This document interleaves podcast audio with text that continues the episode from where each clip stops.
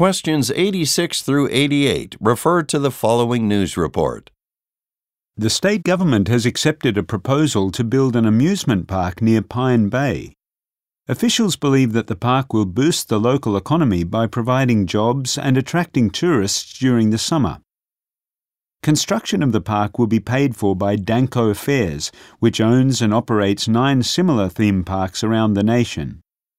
The project is set to begin on July 10th and will take 12 months to complete.